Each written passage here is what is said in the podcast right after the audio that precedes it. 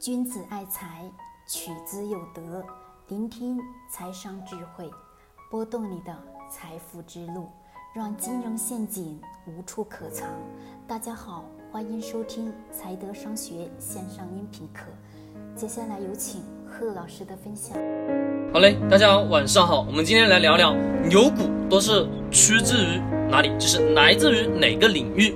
其实啊，它就是在大消费行业当中。为什么呢？因为我所有给我带来超额收益的这些个股当中，基本上全都是在购买的这些消费类型的个股。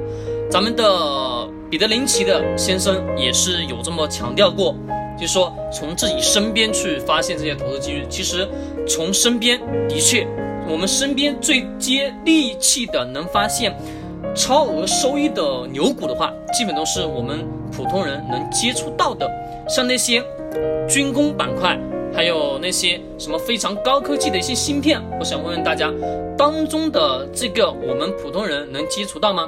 像军工，它军工到底是一种什么样的东西？它是实实在在的，还有一些什么呢？好像都没有我们普通人都接触不到的，对吧？并且也不是不了解、不懂，只是我们投资过程当中最重要的一点是什么？不懂、不熟悉，不要碰。只碰自己所熟悉的领域，这是很多投资大师一直在给我们强调的，对吗？这也是我给我自己所一直投资以来给我自己去画的一个什么呢？画的一个区分的界限。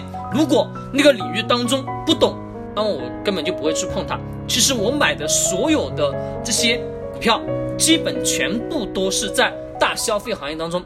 大消费行业当中呢，它是范围比较广，包括了哪些呢？包括了我们日常生活的所需，还有一些所接受的一些服务性的行业，以及很多的一些小的消费型，还有一些奢侈品，还有一些服务业，就是说能给我们普通老百姓提供某一种服务的机构，就是包括了什么？简单理解就是吃穿住行、旅游等等。其实从整一个市场来看，从我们中国的股市。到目前为止，快有三十年成立了，对不对？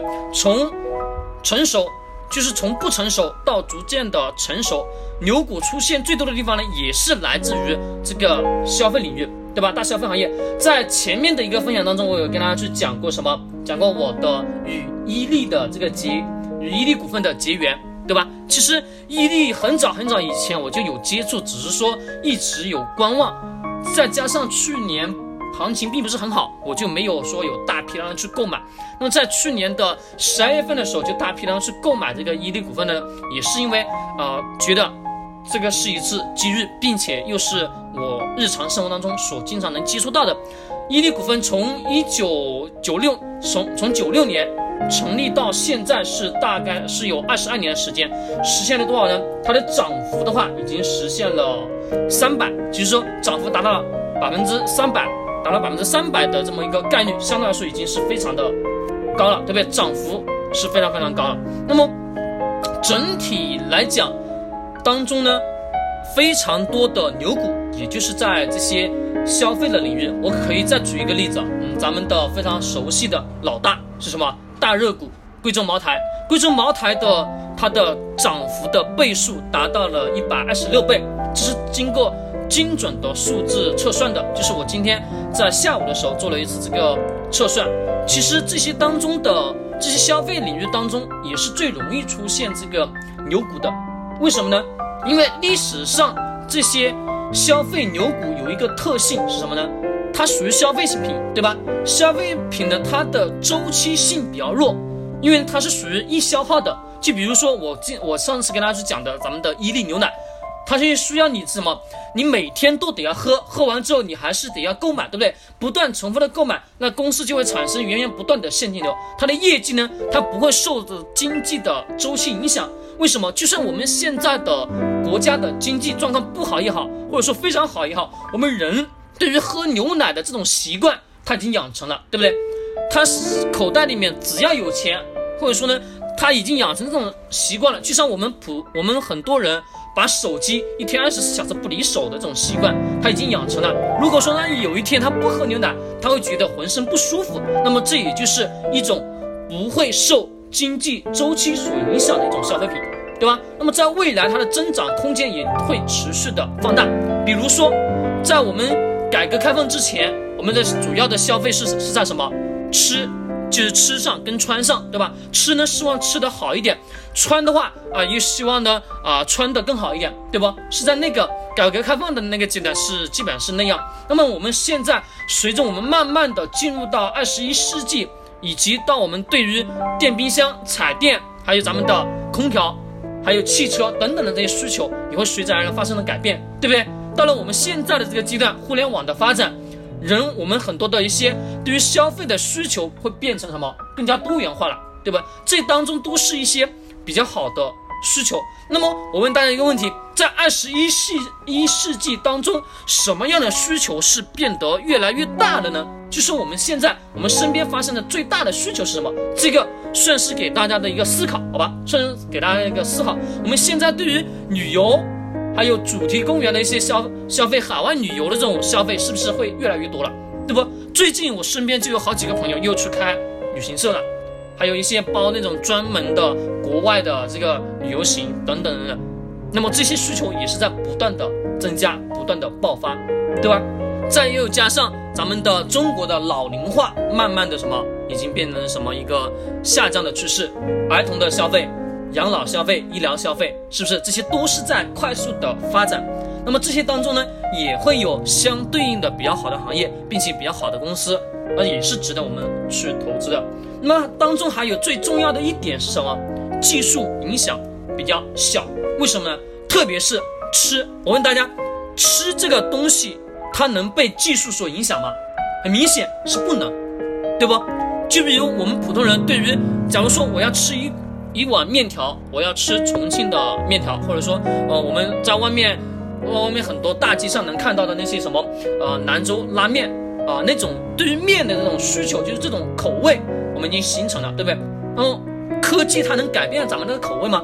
好像不能吧，对不对？那么这个呢，它会受这种科技的影响会比较小，那么说明呢，这个行业的什么，我们也可以把它称之为壁垒吧，对不对？它就没有办法去改变，对不对？我们没办法去影响消费者的这种习惯啊，对不对？已经是养成了，所以说呢，我们也这个算是消费行业当中的一大壁垒，对不对？而服务行业呢，重要的是服务跟体验感，对吧？那么第最后呢，也就是，嗯，我们通常一讲的，在我有前面有跟大家去讲过咱们的定位理论，定位理论的话，它呢形成一种是品牌的效应，对不？一个新的消费品的话。出现在行业当中，往往呢会干嘛？会形成了比较大的竞争。这个竞争在人的脑海当中占据了位置。